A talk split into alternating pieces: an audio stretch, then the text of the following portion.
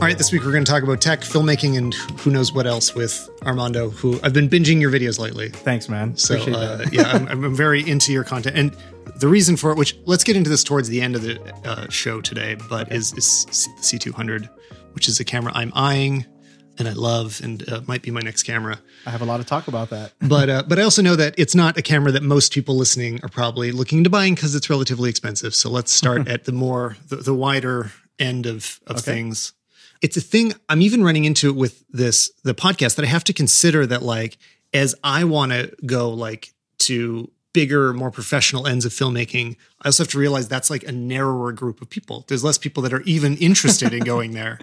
I have a story about that. Okay. I just published a video on Oh. a on a tri- on a tripod, Sachtler tripod. Yeah. That's which I've tried 24 it and I yeah, love it. Twenty four hundred dollars. Yeah. The comments, you're crazy. What is this? like, I'm never gonna buy a twenty four hundred dollar tripod. But the funny thing is, a tripod like that in the professional world is inexpensive. Right. It's And- like budget. Totally. And the people that it's that that is targeted for, everybody that's seen that tripod in real life is like, this changes everything. Oh, yeah. This is the new standard and like I'm never gonna use anything else. But yeah, to the mainstream public, it's like, no thank you. I'm never Nope. ever gonna look at those. They say I'm waiting for the Chinese copy. Totally. That's what they say. I, I've thought about this a bit for like, you know, for Casey Neistat, for example. Mhm. I think it's it's smart of him to do so much of his stuff is about consumer consumer tech. Right. Even though, you know, he can shoot on whatever he wants, like his uh his his A cam in studio, I think is still an affordable Canon or a Sony or whatever. like Yeah, it's, like a consumer 80D, I camera. But that camera's in the same place all day. So it could be it could be an Alexa for all he likes. it could be a C200. Right. But there's I think something useful if you're talking to a wider audience about talking about things that is accessible to them. Of course. That's so like inside baseball about what this show's going to be. So I don't know. not not a rabbit hole we need to go down. What what cameras are you into lately? I'm just in love with the C200. I've been using it for a year. I know we're going to talk about that more, but it's just a camera that works really well for me because because it has everything that I need. Right. Um, built-in ND filters. It has the most amazing autofocus for a cinema camera. A lot of times I am a one-man show, so I do a lot of things by myself. And it has built-in XLRs. It has everything all packaged together. Battery life. You've seen the little batteries on it, right? Lasts an hour and a half. Totally. I don't need a V mount battery. It just has everything. And the fact that, you know, we can record for more than 30 minutes without having to stop. A little jealous of that. Right. So, yeah, it's just an amazing camera. I don't have that FOMO anymore, which I just did a video on the Alexa Mini. Yeah. Which, you know, that's like the pinnacle of cameras. And everybody wants to eventually achieve to get that camera. But after using it, nothing wrong with the Alexa Mini by any means. Mm-hmm. But I just don't have that FOMO anymore of like, I want the Mini again because Right. it's so close, the C200 footage, that I'm happy. Yeah. And in fact, I feel like the Mini might slow me down more. Something I, I haven't seen people do videos of, and I would love to do this test someday, is comparing, you know, prosumer professional stills cameras, what raw files look like out of, say, a Canon 5D Mark IV next to an Alexa ProRes 444 file or a red raw file. I never really see that happen, but I'm always curious, like, what what do my still stills raws contain? Like, is it more? I don't know if it's more stops at dynamic range or or less than Alexa. Like, I don't know what's in like a it a should be more with It- we're just, you're talking stills photography. yeah. Yeah, so like, say the the D eight ten. Right. Is that the one from Nikon? I don't follow Nikon well enough, but I Me know Ni- neither. I know right now Nikon's rated the best Sure. for stills dynamic range. And is it better? It seems like it should be. It It's only be. taking one frame. Of course. Yeah, there's less processing power. There's just like you said, one frame. So yeah, it should be better. I mean, I don't know if you know this, but film has like actual film itself has mm-hmm. much more dynamic range even than these digital cameras. Right. So Well, and a lot of what dynamic range is, like the the good qualities of it are the roll off, right? Like Right. where the everything's going to clip eventually, but when it's film, it doesn't it doesn't clip because that's a you know it's a digital word. right. It gradually becomes overexposed and eventually blown out, and it's how you get to that blowout right. that like you measure the the quality of a camera by. But you also got the uh, EOS R lately, which I still haven't even shot on it at Yeah. all. I use that because it matches with the C200. Right. I can literally have both cameras recording at the same time. I can drop the exact same LUT and it looks identical. That's crazy. As long as it's lit well, I assume. Because like the dynamic range is where the Right. yeah. Right. Yeah. But I mean, most of the stuff that I do is in studio. Right. I mean, we're not really pushing these cameras. We're not really, well, at least myself, I'm not really taking these cameras and utilizing them to the full potential. Mm-hmm, so mm-hmm. for me, they, they're phenomenal. Right, right. And do you shoot stills at all, or like are you are you measuring? Yeah, so I started shooting stills more, and the the EOSR or the EO, I guess the what's the it's not EOS, it's what is it EOS or OS Yes. EOS R. Sure. I used to shoot a lot of stills back when I had the 5D Mark II, Mhm. and for whatever reason, I've said this before, and I have nothing against Sony, but there's something about holding that Canon camera that just makes me want to go out and shoot stuff. Right. And then when I switched to Sony, I didn't have that like passion anymore. I just like, eh, whatever.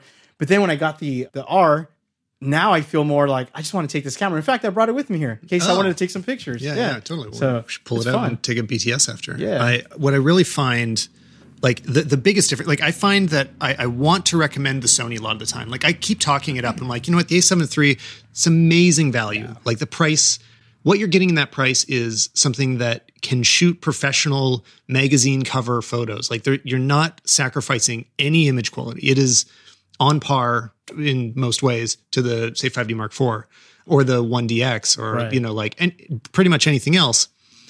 But then I need to remember to tell people like the interface will drive you crazy. And if you don't spend the time learning to use this camera properly, it won't come out that well because it's like you, it, it'll let you hang yourself. It'll let Yeah. you take bad photos. And I feel like still at this point, Canon saves you more. They're like, look, we know how to take a good photo. It's almost like shooting with, you know, an iPhone in a way. It's not really like this, but it's closer to a good automatic camera Sure. that like just deals with a lot more for you. I and the Sony, you got to like fight it. I hate to use this cliche word. It just works, you know, but it's the Yeah, truth. I mean, exactly. it's, it's, it's, you know, you use a Canon and it just feels so easy. Like anybody can pick it up and use it, Mm-hmm. where the Sony just feels overwhelming. Again, it's not a bad camera. I've always said the A7 III is the best bang for your money. Totally. But for a beginner or somebody just picking up a camera, trying to learn photography, I'd probably recommend Canon over a Sony. because you, you've got to be committed. You've got to be like, look, I know that I'm going to read the manual and I'm going to watch some instructional videos about how to configure your camera properly. Right. So if you never get around to it, yeah, you're going to make some mistakes, especially when it comes to video. Right. Like, you know, choosing the right color profiles, for example. If you're just using the default color profiles on a Sony, that's where I think a lot of the, the bad reputation for Sony comes from is those default profiles Yes. look pretty mediocre. I mean, like it's not it's not beautiful, but you know, I find like I, I usually shoot with uh, PP6 is the one that I like, which I think uses Cine 4 as its profile. And you have a lot of room to massage it, and I find I can get it close enough to the Canon that nobody nobody realizes that it's not. Sure. But you gotta you gotta Well, work it. I think it's funny that you mentioned that because everybody's trying to Canon colors. You know, The- here's the profile to make it look like Canon. It's like it reminds me of those days like Android versus iOS where everybody's trying to make their Android phone look like an iPhone. Right. You know what I mean? It's like, look, if you want that look so bad, buy a Canon. Mm-hmm. You know, but I get. It. I mean, there are limitations that Canon has that people are just not okay with. Yeah. It's like I'm not going to spend all this money when Sony has it. But at the same time, I mean, Apple kind of does the same thing too. They have limitations on their phone, but at the end of the day, it's like that reliability, the ease of use, Right. and just some, something like you said. I can open up the camera app on the iPhone, and I know that no matter what, I'm going to take a really good picture. So you're still an Android guy at this point, right? Actually, Because I don't think I've had many Android users on the show. well, I use both. Yeah. I'm actually mainly using iPhone now, just because most of the people that I communicate have iPhones. So iMessage, AirDrop, Right. it just makes it so much easier. So I've just come to realize that just iPhone in my workflow works so much better than Android. Not to say Android is bad. I still love Android. I love the openness. I love just the customization and everything that you can do with it. But for me, iPhone just works a lot better now, today. Mm-hmm. Two, three years ago, that was not the case.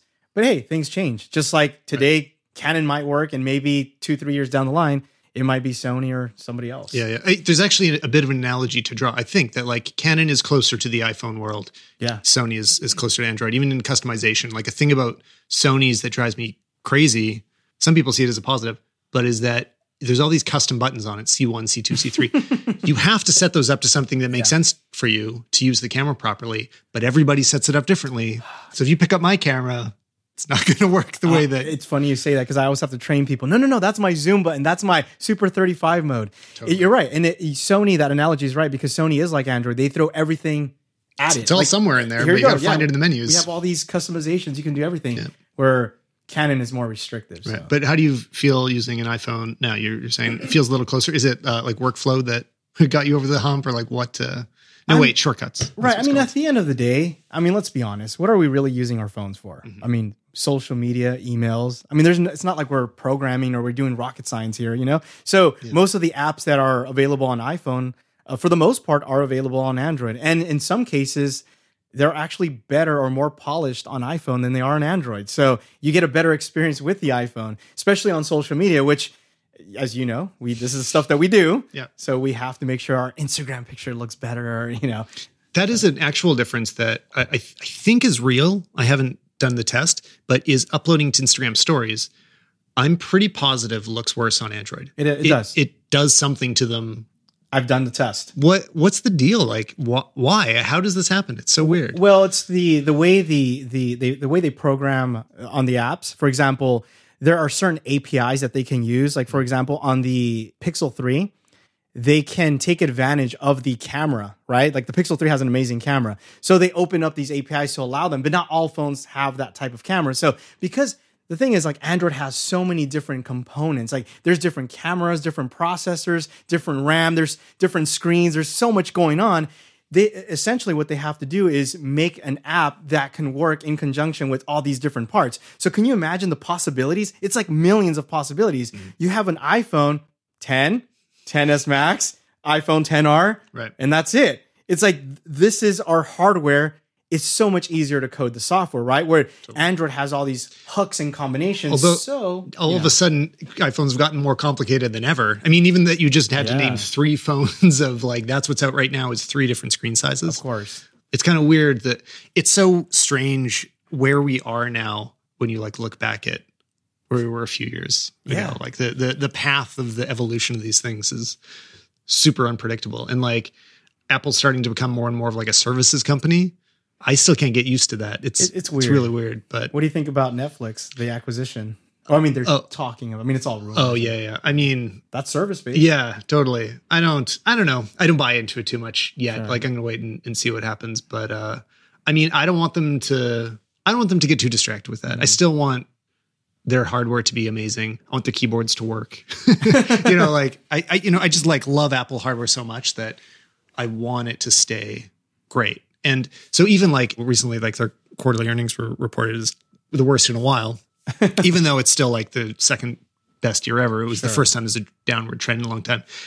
When Apple gets pushed into a corner, I'm like, great. That just means better products for me. You know, like I want to see this hard competition for them. I want them to like work for my dollar and make something exciting and new. And right. so It reminds me of when they came out with the Mac Pro. Remember uh, The- Phil Schiller? It's Oh, like, yeah, yeah. You know, we can't innovate. My, I don't know if we could say the bad words here, but you know, yeah, yeah, yeah. and then the, the Mac Pro comes out. So, yeah, but they need to like be pressed almost. They need to like kind of be forced to move and, and get nimble. And I think that's kind of what's happening with their pro hardware getting better now Sure. is that there was so much pressure. You know, everybody's like, Apple, you're not doing you're not doing pro hardware the way we want. And so finally it's they're coming around to Canon. That's what's happening with Canon right now. It's like they they're I feel like they're in a corner and now they're like the RP. It's like Right. twelve hundred or thirteen hundred dollars, something like that. I don't remember. But um it's this budget camera with a flip out display, 4K. I mean, essentially it's going after the A6400 that just came out, you know, a couple weeks ago. totally, yeah, yeah. And you know, this is going to be from Canon, which is not their style of releasing a budget, you know, with all these options. So I mean, we still don't know full specs. I'm sure by the time this podcast is released, we'll know more yeah, about it. there's but- a there's a slight delay. Anybody uh, listening, but uh, we don't know about this camera that is currently out. right. I know, right?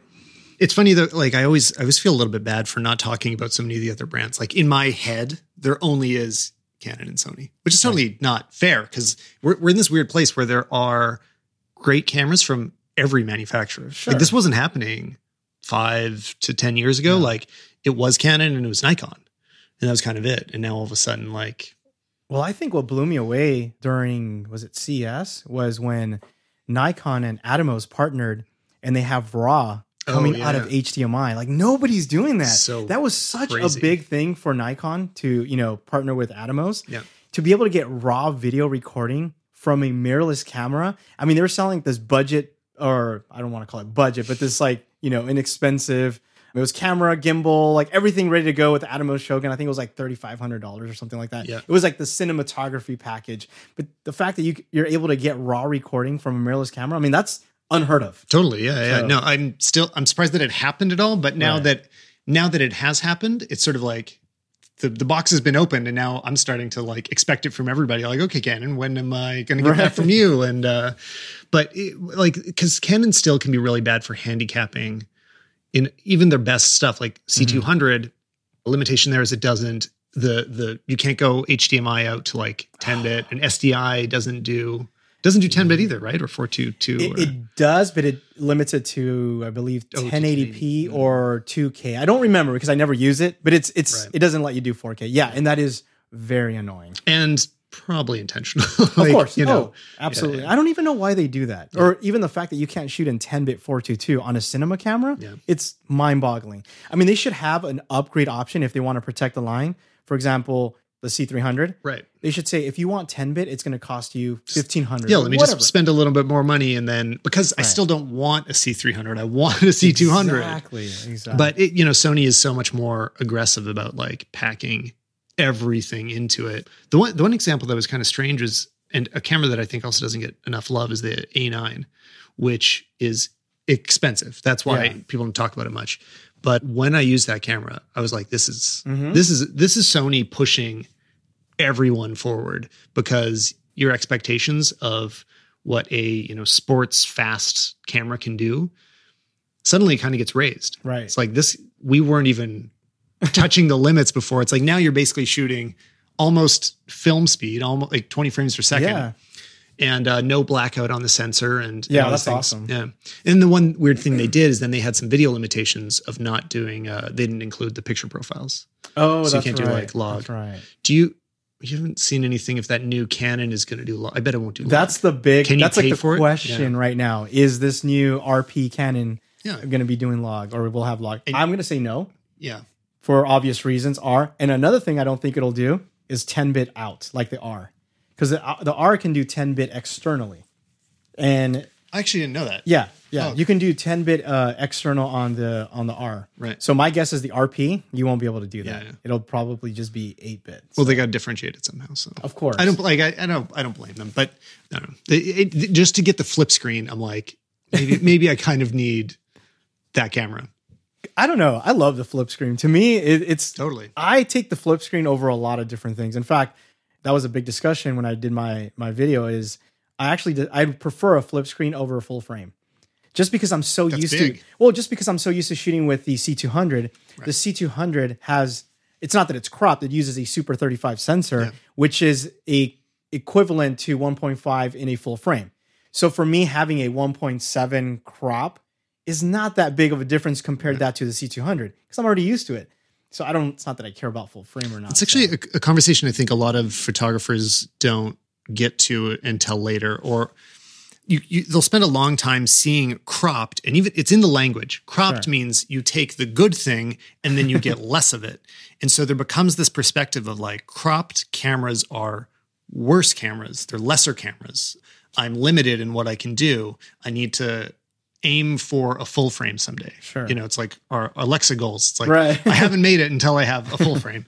But even there, I mean, an Alexa Mini, that's a Super 35 sensor. And Right. even like I, I didn't know this until I watched Potato Jet's video recently about the um the difference between them. But like the reason Super 30, the way Super 35 came about is that on a 35 millimeter strip of film, Mm-hmm. the orientation is flipped.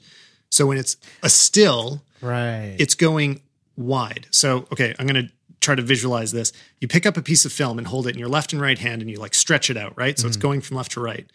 If it's a still, that's going to be oriented straight to you, right? Vertical. So they're wider. right. But then to, to do it for video, you would turn your hands like vertically, Right. and that's how the images are aligned. And that's what Super 35 is. So it's on the same size of film, but you're using a little bit less of it. So when you think about it that way, you can get rid of a bit of that like cropped idea. Yep. It's using the same medium, you're just capturing it in a slightly different orientation.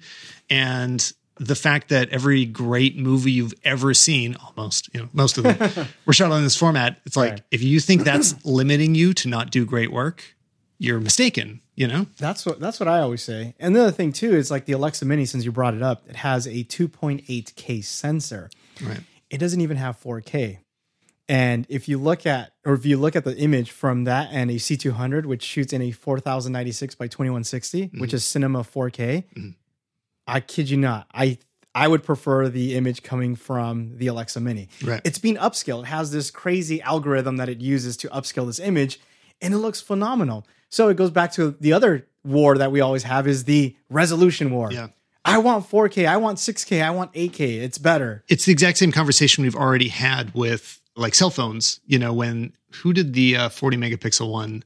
Uh, Nokia. oh yeah, yeah, right? yeah. Like that's that doesn't count because it looks. You wouldn't use it as. No. Was it 40? Am I, It it was a, I think it was 42 actually. like okay i mean it just none of that matters because if you upscale upsample a iphone or samsung or, or pixel image to that size it will look as good of course. you know especially with like good software like do you ever walk up to those apple billboards you can see what's happening you can see that the resolution wasn't there they're just using great software Yep. and good algorithms to scale it up in a way that looks nice Right. and it still looks great you Mhm. know Well, they have software too that you can. I think it's from Red Giant that upscales 1080p footage to 4K. Right. I forgot what it was called, but it's supposed to be like just like if you would have shot it with a 4K. Right, right. So I'm sure the Alexa Mini has a processor that does something similar, yeah and it does that. But yeah, I mean, There's a great article. So every week lately, I've been referencing Steve Yedlin, who uh, he's the DP that did the last Star Wars and other good films. Amazing cinematographer, and thankfully writes about the te- the technology that he's using. But uh, link in the show notes to an article about like perceived sharpness, and super interesting because yeah, like just 1080 can look as sharp as 4K, and it's just it's so much about like other choices beyond what the camera's outputting. Right. That's actually one of my gripes with Sony uh, video. It looks too DSLR-ish or too video-ish. And I think it's that overly sharpened processing. I mean, some people like it. They think, "Oh my gosh, the image is sharp." But sometimes I find that upscaling 1080p looks more I hate to use the word cinematic, but it just looks more like Right. everything just blends in more. It looks I don't know. I I I don't really care too much about sharpness. I think if you're shooting in 4K, I mean it's it's sharp. It doesn't matter what camera. I've never used a camera with I, that. It I do have this feeling that like when I watch my videos on a 4K TV, because I don't edit in, I usually edit on my laptop, which isn't mm-hmm. 4K, and my iMac is pre 5K iMac. So I don't edit on anything where I can see f- true 4K. Sure.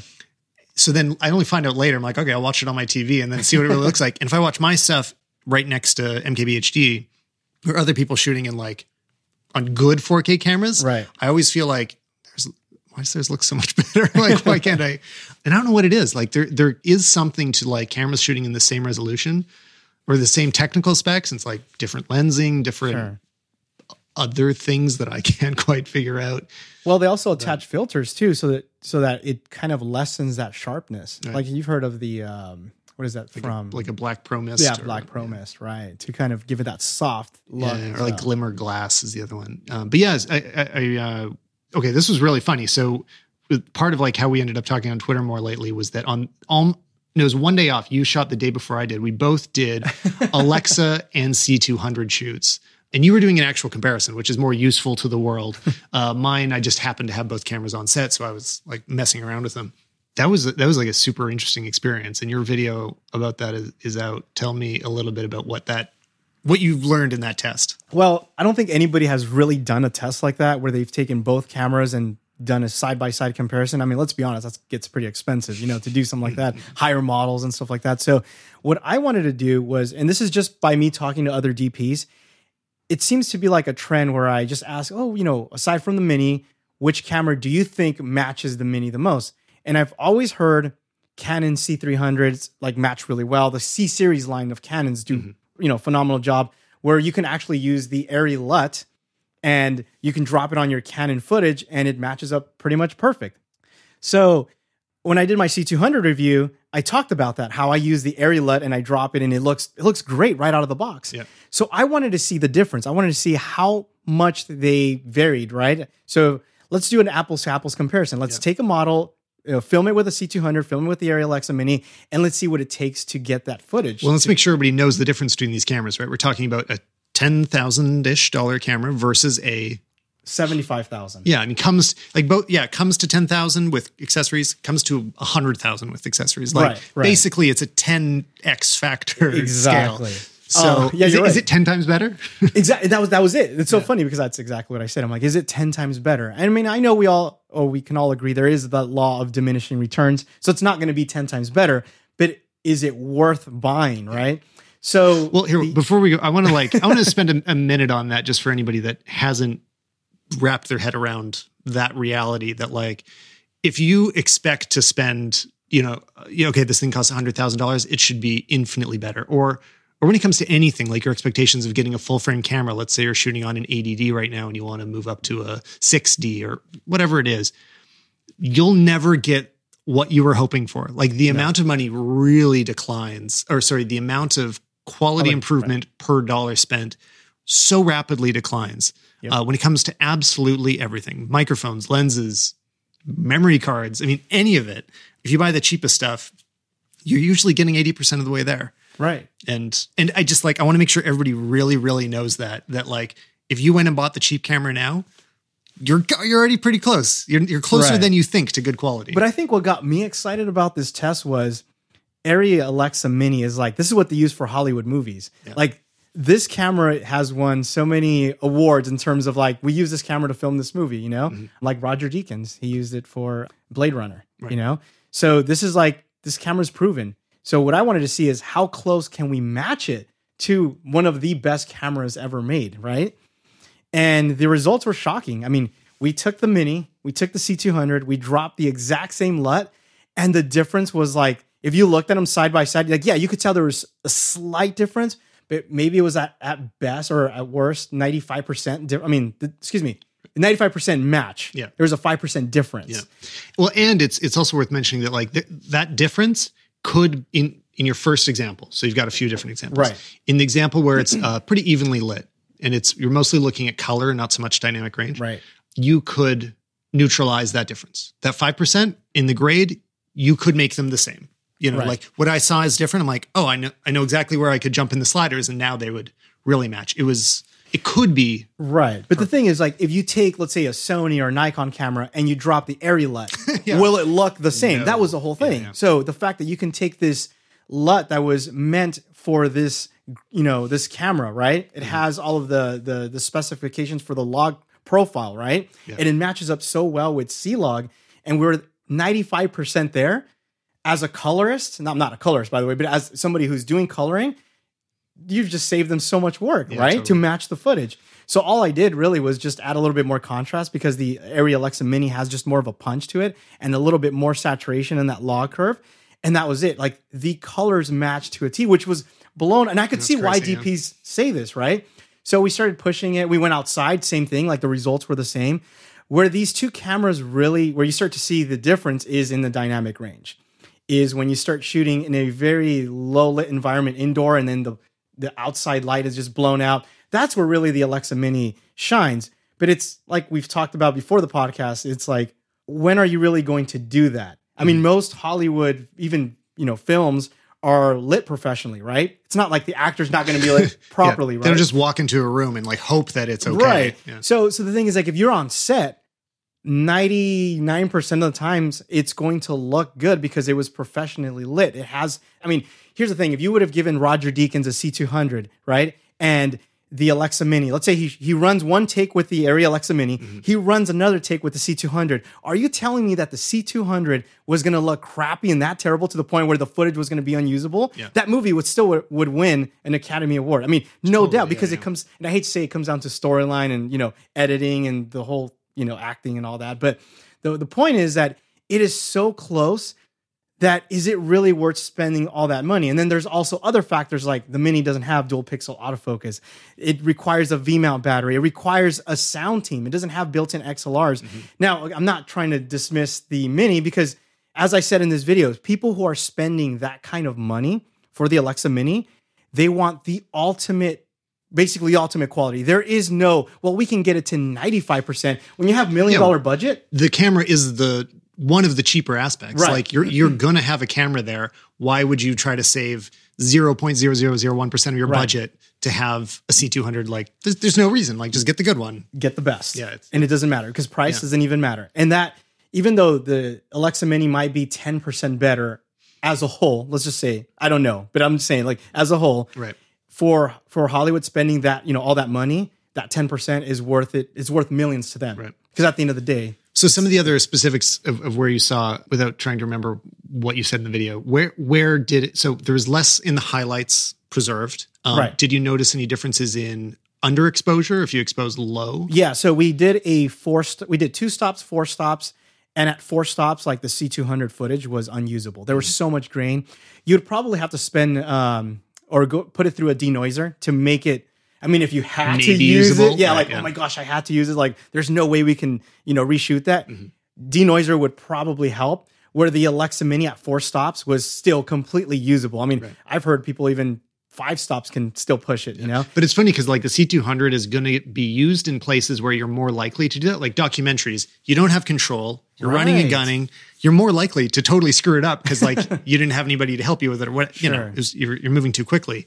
Whereas like with the Alexa, typically there aren't mistakes being made because like everything is planned and everybody has Sure. worked to building this image. So it's funny because like you often probably don't even need that recovery. Well, there's a flip side. Alexa Mini caps out at 3200 ISO. oh, okay. You can't Yeah, push right. it. Yeah, yeah. Where the C200, I don't remember, but I mean, you can go above 10,000. What, what So- do you what do you stick to as your high limit on the C200? I try not to go above 800 myself. Mm-hmm. Uh, it's, I mean, I've used it at 5,000 and it's, it's okay, but I try to stay at eight, under 800. I try to use it at like at 160. I mean, the lowest. Everybody says use it at 800 because that's like where you get the most dynamic range. That's like the, the, what it's rated right. at, it's rated, but you know, I've done tests and at 800, you still get that noise. And I understand when you shoot in raw, you're always going to have noise. A lot of people don't realize that, especially, um, you know, the first time C200 owners, like that's one of their big thing. I see it on the forums all the time. Just picked up a C200. I'm so disappointed with the noise in it. And it's like, well, have you ever shot with a red? Have you ever shot with any other camera that shoots in raw? There's a lot of noise. It's just it's normal for for raw footage because a lot of times with raw footage, you it has to it gets debayered, right? Mm-hmm. And then it has to go through a process. So when you're shooting a regular like mirrorless camera DSLR, that doesn't shoot in raw, the, the camera itself is actually applying like this denoiser, believe it or not. So when raw, it doesn't have that. You have to pretty much process it yourself. Yeah. And the same thing is happening with photography too. So anybody out there that's like shooting raw photos, as soon as you import it into Lightroom, Yep. Lightroom has a default profile that includes a certain amount of built-in noise removal. And if you don't apply that, it's crazy noisy. Like Yeah. even even at low, like at ISO 400, you'll see the like colorful noise. Yeah. It's always there. It's only because the software is so helpful. Like an interesting difference is um, certain cameras or certain lenses will talk to Lightroom in a way where it tells Lightroom to apply, say, lens correction. So, uh, an example is on the Sony 28 millimeter, it will know that, like, okay, this is pretty vignette around the corners and pretty distorted, but we're always going to do this like built-in profile of lens correction for it. So whenever it comes into Lightroom, you're like, oh, it looks fine. You just don't notice this. Right. But then you realize that by default, it's always applying it. And it's interesting because like Canon doesn't do that. So if I import stuff shot on like a Canon L series lens, there's no default lens correction being applied. You have to choose to apply it. Hmm, interesting. Uh, so it's just like something to keep an eye on what Lightroom's doing, so just so you know that it's happening or not Right. happening. Because you know you may want to like turn the vignetting down a little so you can see some, like bring some of it back or something like that. But I actually wonder about this. So when you're shooting in compressed formats, it's applying noise reduction. Right. Sometimes it is also uh, doing lens correction as well. and sharpening too, Right. if you wanted to. Yeah. So do you do like cheap lenses come out looking worse in raw? Like is it doing a lens correction? Well, here's an interesting fact, and I did not talk about this in the video, so I guess this is a kind of a little exclusive for Oh, your, your podcast. Right. Is something that we did notice is when we use the Xeen lenses as opposed to the Canon lenses Mm-hmm. on the C200 only. Mind you, this was weird. The reds were off. It was so What? weird. I I, Huh. I hope Rubidium talks about this in his video. I haven't watched it yet, but I in fact I'm going to remind him because it was something that was just really weird. If we use the Xeen lenses, like we we had our model model wear a red dress, and the reds were like this weird, almost pinkish tones. On the Arri Alexa Mini, yeah. it was fine, Yeah. and when we used the Canon lens, it was perfect. I don't know what it is. Like maybe like Canon with Canon, like there's some special coating. But in my experience, if you use a Canon camera with a Canon lens, you're going right. to get optimal performance. Mm-hmm. Like that is the best. Yep. And I don't know if they do that on purpose or not, or what it is. Like they test it or communicate. But yeah, that was something that was really odd. That when we tried it out with a different non-Canon lens, only on the reds though, it was only on the reds, and we can only see it when she was wearing that red dress mm-hmm. or red lipstick.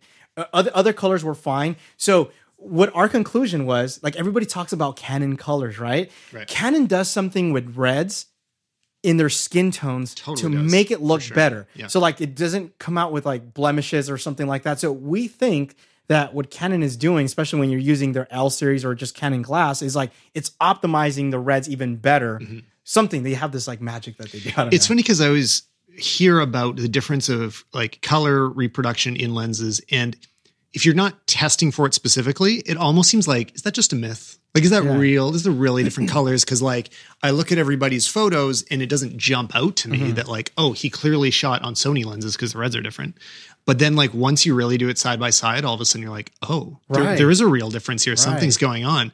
And uh, yeah, again in the reds, even uh, I think on the same lenses because I did a, a quick test using the same Canon glass on Sony C200. So yeah, on the A7 III from the Sony, on the 5D Mark IV from Canon, and the C200, just to kind of it was dynamic range test, but the reds totally different on the Sony's using the same glass. Right. And the thing to look for, like if anybody out there is looking at, at images, is that Sony will tend to bring the reds more towards the yellow. Mm-hmm. Like they'll be more green, more yellow, and Canon will often bring them more towards magenta and also just more separated between like well, in the example I was looking at, it was it was red print on a wooden background and the red would like pop and looked magenta-ish. Right. And then on the on the Sony it was like the wood was kind of yellowy orange and the red was kind of yellowy orange and there's much less separation in it. Well, something that I always tell people because you know, this is the argument with Sony and versus Canon, right? Well, you know, I can fix it in post, you know, with Sony. They'll be mm-hmm. like, I, I can make it Canon colors, right? The thing is this is like sure you can adjust a slider from magenta or you know go the other way the problem is you're affecting the whole image right. if you want to only affect the skin tones then you have to start masking and it just becomes this whole complicated task right. and this is why i've always been like and they call me a fanboy you know it's like I, have always been the, the, you know the whole canon colors is because i'm getting a great skin tone colors whenever i film anybody really as opposed to with sony with sony yeah i can have to finagle but it's like if i start moving the slider it starts to affect the whole entire image and then i just start not being happy with the look so. yeah once some of the appeal of for me uh, of Alexa over Red as well is that with those cameras, I'm convinced that if you're shooting in the best color profile, like in the highest quality, you can make them look like whatever you want. There's sure. enough data there, you can push them in any direction. But what you get out of the Alexa, I really prefer that tonal range, like their their creative choices of what to do with color, and then you just don't have to know as much about grading. Because you know honestly most of us aren't experts. Like as, as many tutorials as i watch right. I don't know the color science that engineers at Arri sure. and, and, red they, they, know what they're doing and i relatively don't. So uh, you know if i can the further i can trust them the less likely i am to right make a stupid mistake and, well it's funny you mentioned that because you know I, when i shot with the alexa mini i literally just told myself i can just use that area and be happy. And I'll never have to do anything. There's no color grading. Like it's so good right out of the yeah. box. It has the right amount of contrast, saturation. I mean, yeah, you can always change the look a little bit, but overall, I mean, I think, yeah, I wish there was like the little mini. I guess the C200 is the closest we'll ever get to like an Alexa Mini without spending seventy thousand dollars. Yeah, well, I'll just keep saving, I guess. oh, I do have to remember at some point to thank Aputure who lent us some lights today, which uh, is is why in the YouTube version of this it looks so good. So if you're listening to the audio, check out the video too because the lighting's pretty nice. But companies like Aputure make me think about how much things are changing.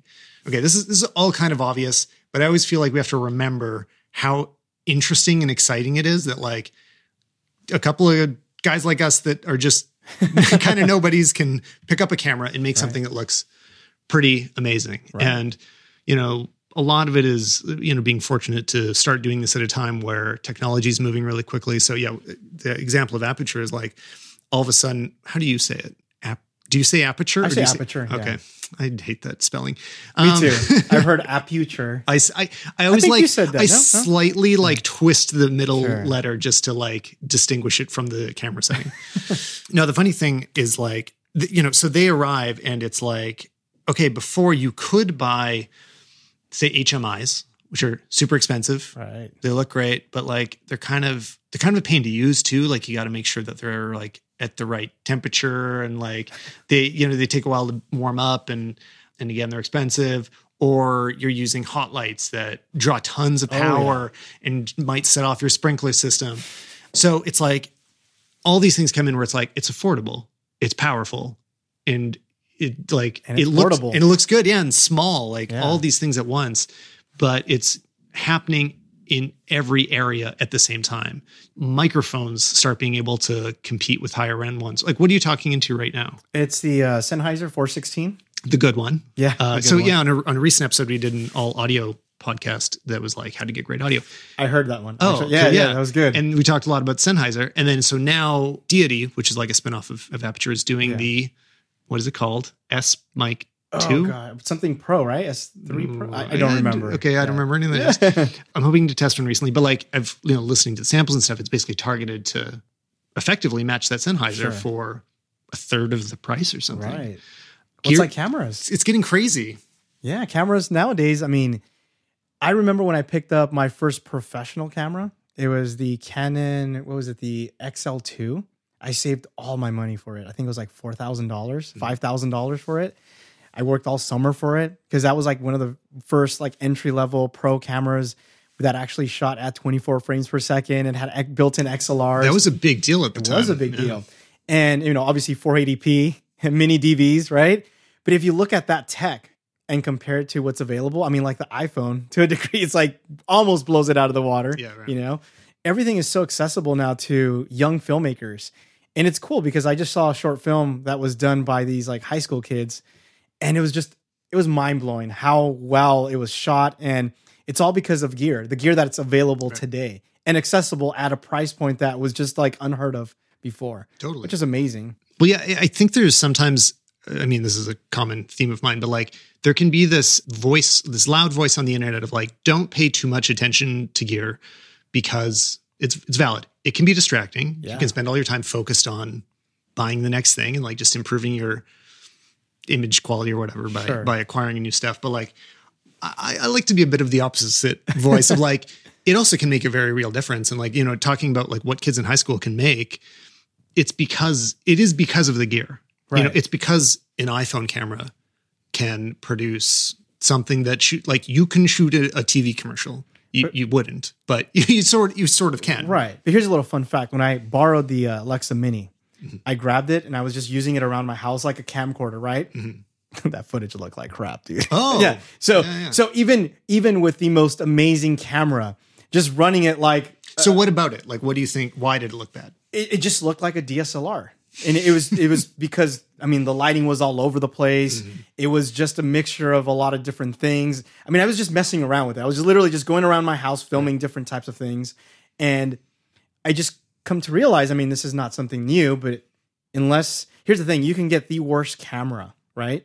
And you put it in the right hands of somebody who knows what they're doing, sure, lights a scene, and just makes this amazing footage. Like you know Ash Taylor, right? Mm-hmm.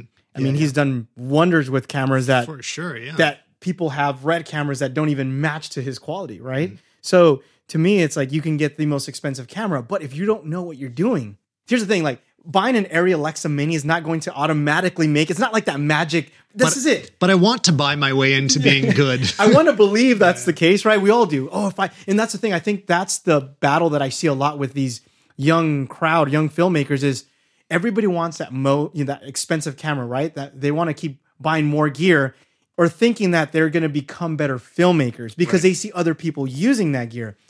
But truth be told is like a lot of times when I shoot stuff or I film stuff, I love when I get the comments, "Man, did you use your C200 with this?" No. No. I use my uh my R. Yeah. You know the ca- the camera that everybody hates. It's Totally, like, yeah. But I, I mean, I can see it when I look at your A roll. The like, so if anybody hasn't, you know, go take a look at, at Mondo Bites on YouTube. You've lit your studio in a way that pretty much anything's going to look good. Right. It's you just you looked at your lighting ratios and you're like, okay, what's coming on my face is at this level and my backlight's at this level, and you've set it all so that I think an iPhone video would probably look great. Like Right. you, it really doesn't matter that much because you you lit it well. I mean, actually, could you tell me a bit about that? Like, how did you approach your your studio lighting setup? Uh, a lot of trial and error. Actually, a friend of mine, Rubidium, I think you follow him too. Mm-hmm. Yeah, I've been He's watching an awesome all his too. C200 videos. Yeah, too. so um, he actually came down to my home studio and kind of did like a makeover, you know. oh, cool. And I mean, a lot of it is just learning. I'm not an expert, by the way. also great A roll. I love his Yeah. his face and his shots looks like exceptional. Looks better than most YouTubers. He, yeah, exactly. I mean, he his stuff is awesome. I mean, he's a DP. He knows his stuff. Uh, I I just for me, it's trial and error, learning, watching other videos, experimenting, trying new things, and I think that goes back to a lot of times where people are just obsessed with gear Mm-hmm. instead of being so obsessed with gear. Try new, like go out and use your gear, Right. Like m- you know, make it make it the best you can. Like there's there's these guys. I'm sure you've heard of them. They're actually from Canada. Hardware Canucks. oh yeah, for Yeah, sure. Those guys, um, Dimitri, no, not Dimitri, the uh, the his other partner, um, I haven't Eber, met them in Eber. person yet. They're on the other side of the country. But Oh, uh, okay. Eber. He uses a C100 Mhm. and beautiful footage. And now, if you look at the C100 on paper, like the codec is terrible, Right. like on paper, yeah,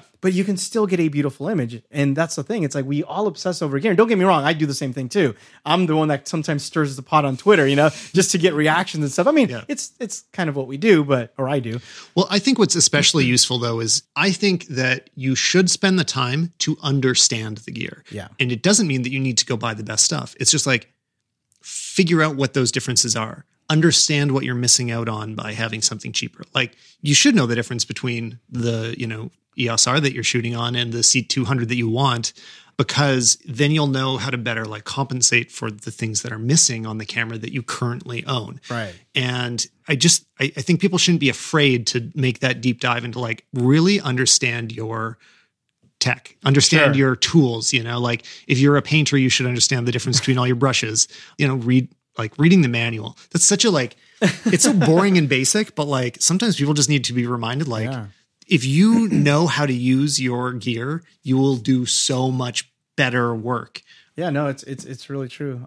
Yeah, I, I've I've actually learned stuff by reading the manual, and it's like I didn't know you could do that. I didn't know there was a tracking mode. You know, Yeah, yeah. oh, this is cool. So yeah, reading the manual. As much as I don't like to do it, it does. uh You do find some little It's golden doing your homework. in there. Yeah, Yeah, totally. I just got a message from Jesse Driftwood Oh. that he's free. Oh, wow. We, should we pull in a special guest? Let's do it. All right. This is a podcast first. We're having a surprise guest joining at the last possible minute. Jesse Driftwood is here. Hi, Jesse. Hello, hello. Welcome. I mean, not welcome. Yeah. Welcome me. Thanks for welcoming us. This is great. And you've been on the show before talking about Instagram stories, but Yep, we uh, have. I wanted to suck you into this because we've been tweeting back and forth, all three of us, because Jesse and I are very interested in buying C200s. And Mm-hmm. Armando has all the best videos for it on YouTube. so we've both been binging your stuff lately. This is true. So Jesse, why are you interested in a C200? Why why are your other cameras not good enough anymore? That's a great question. And interestingly enough, it just hit me that that camera is nearing two years old. Um, Yeah, I've this thought will- about that. This will probably be Yeah. a first for me where like there's a camera that I'm excited about and it's not because it just came out and I need like this hot new thing. it's more like I'm at a point where I I can both justify the expense and really see the benefits that it offers me. And I've thought about that a little bit. Uh, the age that I'm like, do I want to buy a two year old camera? But that is a mm-hmm. time that that is a nice thing about Canons is that the upgrade update cycle is slower. Yes. Sometimes Yes. that's really frustrating when you when I'm sitting there waiting for a new 5D and it's two years later than I thought. I'm annoyed, but I don't have this feeling that I'm missing out or that I made a mistake. And with Sony's, it's Mhm. like every time you buy it, you never know if the Oh next yeah, week. you're you're three months from it being outdated. um, I've always found also that Canon cameras age particularly well. So I still have my original C100 and my 5D Mark III, which are both six, at least six years old now. I would guess. I bought both of those the day that they came out, and they both still perform extremely well. My 5D Mark III is still a completely, totally capable, fantastic photo camera my C100 still to this day, every time I record something with it, the image blows me away.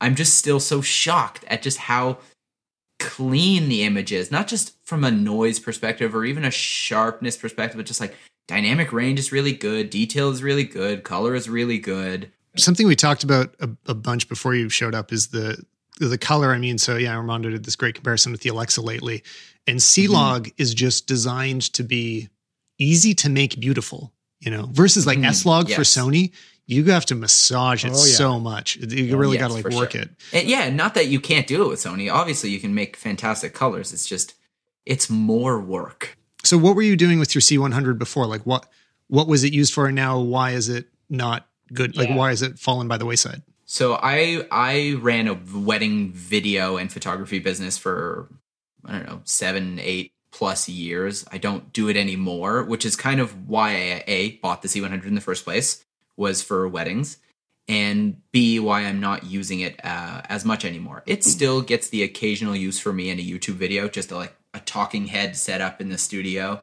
And if I have like a random corporate job, I need to do some like long form interviews, I'll use it for.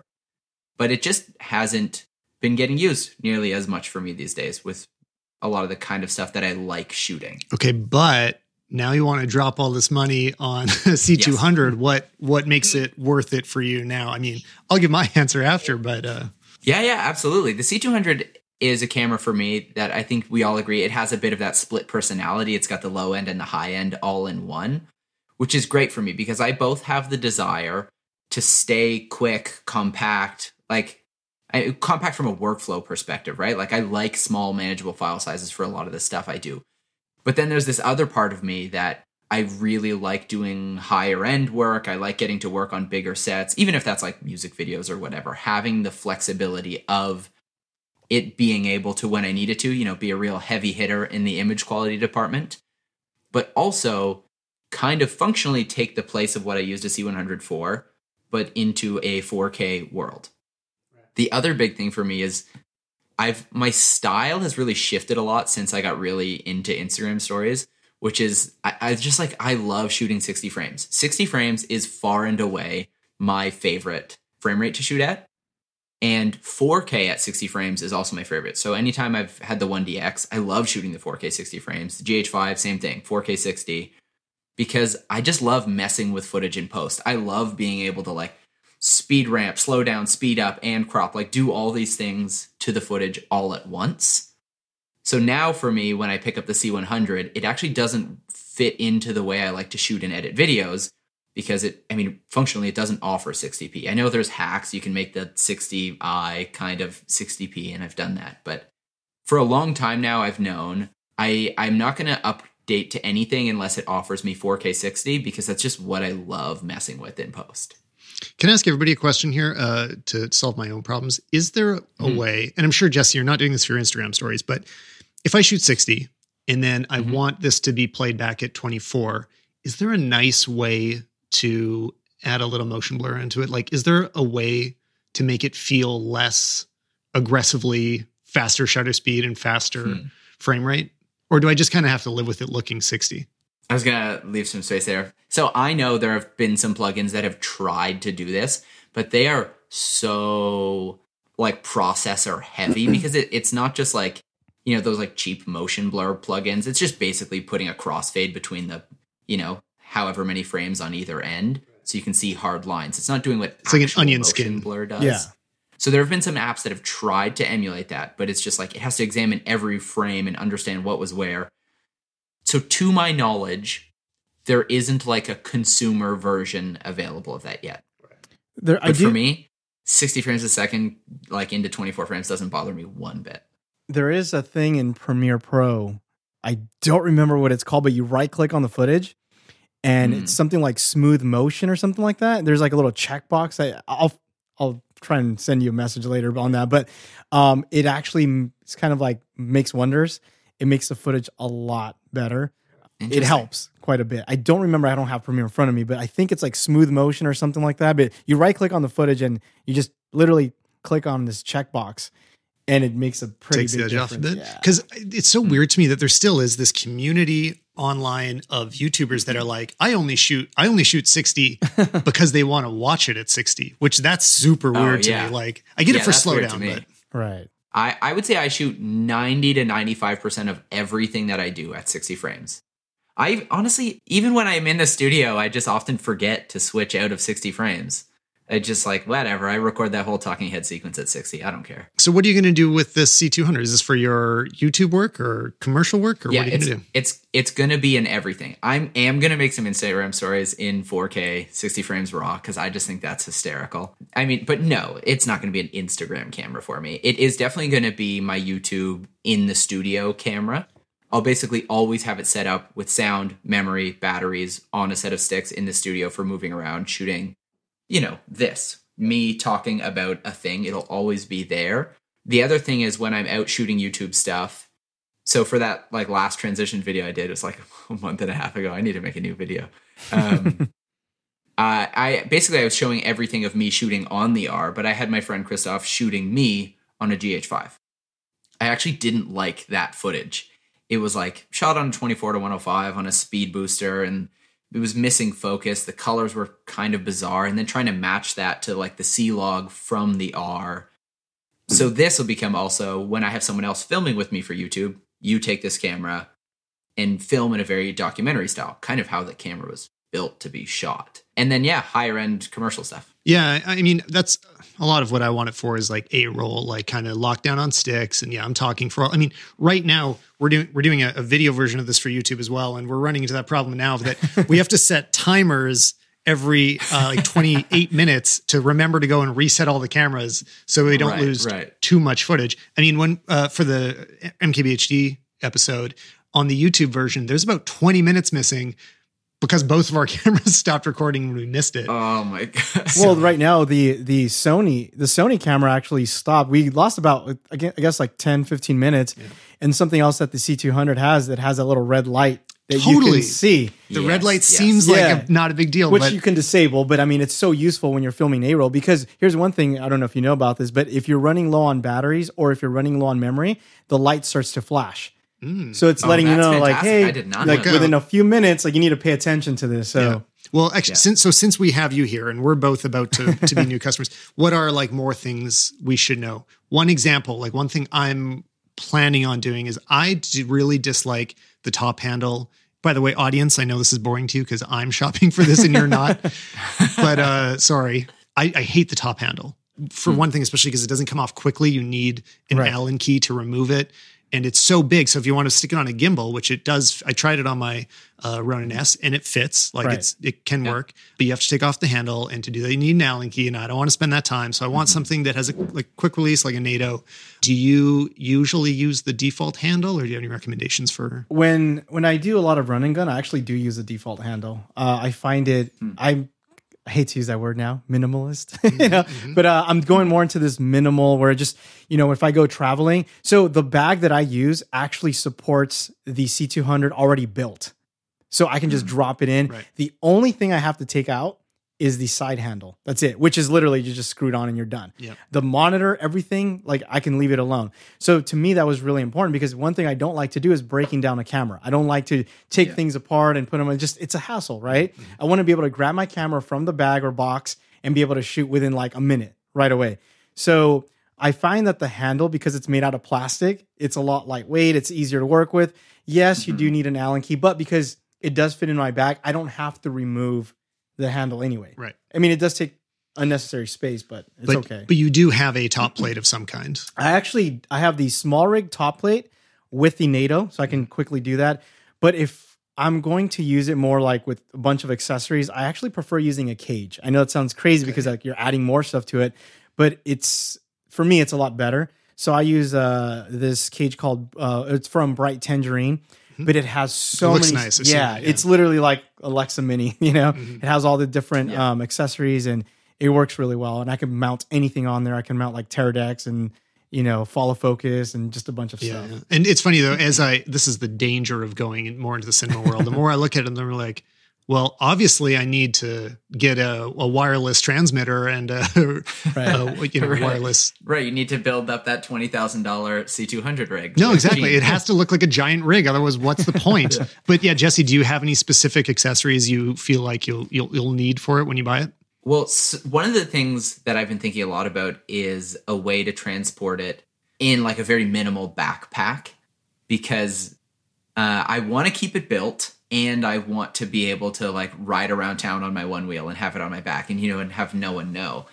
And so I've been searching around for like ways that I can keep the camera built and I stumbled across this older video from John Morrison at I think it was one of his CES shows and it was like a what's in my tech bag and he had the Peak Design everyday backpack and basically you know that top kind of garage at the top of it when you unlatch it. Mhm. It just had the camera just fully assembled. There was no lens on it at the time, but it looked like it would have fit fine just inside of there. And so I'm kind of contemplating picking up one of those bags. I mean, I'd probably want to test it somewhere to see if that would fit. Because I think it'd be kind of crazy to have a whole cinema camera in what looks just like a, you know, a school backpack. And then, you know, I could ride around town, I could find something to shoot, stop, just open that t- top hatch thing and then pull the full camera out, be able to shoot whether that's with monitor or just on the EVF, you know, sneak a couple of shots. I totally in, endorse that idea. So, I mean, I have the 20 liter peak design, which I love. Like, I, I did a video about it. And I think he had the 30 in it. Like, you would need the bigger Yes. version. But that's part of why I want to go for the NATO handle is I, I feel like it'll fit much more. Like part of the problem is the the left right of that, um, like the Mm. microphone mount and the monitor mount widens the camera a bit too. Right. Like the whole size scales up quite a bit. That's why I feel like I need a handle that the the only thing that won't be built, I'm hoping, is popping this handle on and off. And then Right. other than that, I can just press the the monitor against the body. Yep. Yeah, I'm very curious too about. I know some people take the monitor tilty swivelly mechanism off of that left right bracket and just attach it to the camera without the handle. Mhm.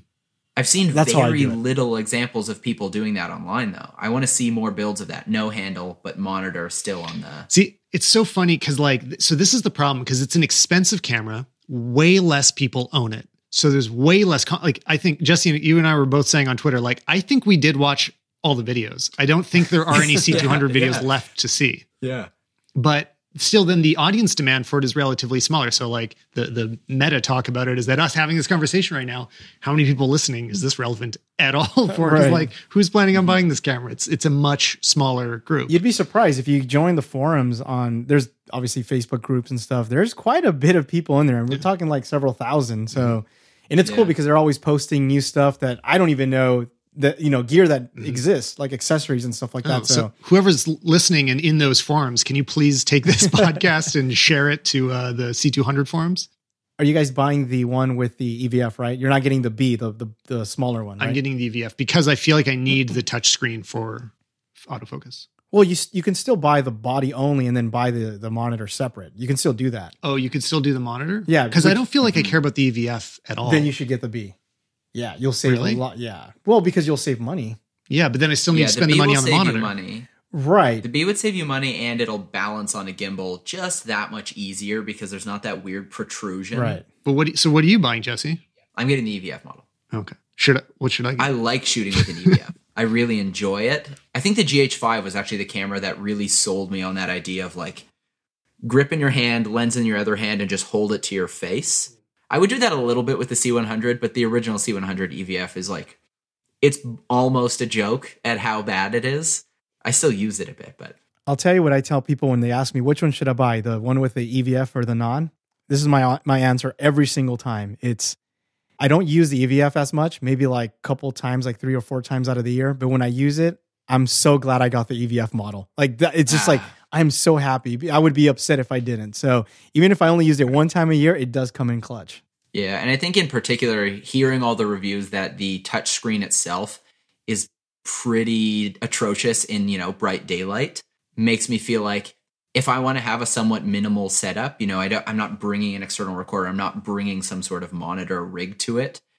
I don't want to be in a scenario where I'm trying to get a shot outside and I honestly just don't know if it's right. I'd rather just at least be able to pop my eye on there and know for sure. Man, this is exciting. Jesse, we're going to be in a whole new world soon. We'll be professionals finally. Someone will respect us. We're not just YouTubers. Do you have anything else going on lately? Like, what else are you into? That's a great question. Like from a tech perspective, a work perspective, Yeah, all of it. yeah, I'm into all of it. um, Yeah, that's a I, uh, that's a good question. I think I've got a couple more like corporate and commercial projects that I'm just finishing up. I think actually two before YouTube is YouTube and Instagram becomes my only real thing. And you know, I might take on or work on some other like sets and projects if they seem interesting. But I mean, like booking jobs as, as a one man band, as a I go shoot, I come home, I edit. Like I'll be done with that. Other than YouTube. That's it's funny that like both you guys kind of got out of that, and for me, I'm still like I have my sights set on big visions of doing like bigger commercial work mm-hmm. someday. It's a challenge. I mean, it's part of the reason mm-hmm. that less content comes out for me is I, I mean I say this every episode. Yeah, my wife and I run a production company, and so we do lots of client work, and so mm-hmm. like tons of the stuff we're making just doesn't get seen by any any of our like audience audience because it's for right. it's for the client. it's not that exciting to the general public. But uh, you know, I would love to get that work better and better. I've been binging. Um, if you guys listen to Wandering DP podcast at all, I've heard of him. No. Uh, so yeah, he does really you know high end commercial work, and it's good. Like his his look is really beautiful. Part of the challenge is that like what he's talking about, just like we just did, it's like a level above what we're working at. It requires a crew. Mm-hmm. You know, when you when you're talking about uh, lighting diffusion, it's usually a 12 by 12, which means that it's right. big and you need sandbags and people to carry it around. Right. You but, need 12 people to set it up. yeah, that's why it's called a 12 by 12. I think so. Actually, you need 12 times 12 people just to. but when you see the results of like that kind of work, it's it makes me want to get closer to it and like my version yeah. of it and like whatever it is that you know just my wife and I can do as a two person right. crew like I'd love to to get closer and closer to that like really mm-hmm. refined controlled look um so I don't know that's a recommendation for a good podcast anybody looking for it cool well thanks for uh joining in Jesse yeah thanks for calling me I'm gonna make sure my record light's going we're good talk soon I guess I'll yeah. uh We'll send each other some selfies once the camera shows up. Oh, sweet. Yeah. See, see on Instagram. It's a race to see who gets it first. I'll bring it to Toronto. Okay, good. I hope so. All right. See you, Armando, man. I don't know when I'll see you, but someday. we will, man. We'll chat soon. For sure. All right. See you guys on the internet. All right. Take it easy, man. That's awesome, man. You guys are getting C200s. Oh, That's man. exciting. It's exciting. Well, you've been getting us all stoked up watching all your well, videos. You know, it's something that he mentioned about like buying a camera that's essentially two years old. Mm-hmm. If I had to do it over again today, that would be the camera that I would buy. Right. And yeah. it just it makes me happy because I'm still like in that honeymoon stage, even though it's been over a year you know, as you buy gear and we're in that age where so much gear is coming out and new stuff. Again, we talked about that fear of missing out, you know, that FOMO. It's like mm-hmm. I'm I'm good. Like I'm happy. Right. Especially seeing that comparison footage with the Arri Alexa Mini. It's like, what other camera can get me that close? Mm-hmm. Right, without spending fifty thousand dollars, and we're not really expecting it to be updated soon. You know, yeah. the C100 Mark II has been out for a decade right. or whatever. I mean, a very, very long time. Like these cameras have lasted. Same with C300. So the next update will probably be uh, what C100 Mark C- three or well C300 or, is the rumored one with its supposed six right. or eight K sensor. But so there'll be no there'll be no update to the C200 oh, soon. At no least way. three or four more years, I bet. For so sure. yeah, for I think sure. I think we'll be safe. Armando, thanks so much for coming on. Thanks for getting us excited about cinematography and filmmaking. And thanks, uh, where can people find you on the internet? Uh, they can usually find me at Mondo Bytes pretty much everywhere: Twitter, Instagram. Facebook, and also YouTube, of course. And links in show notes too. Thanks, man time.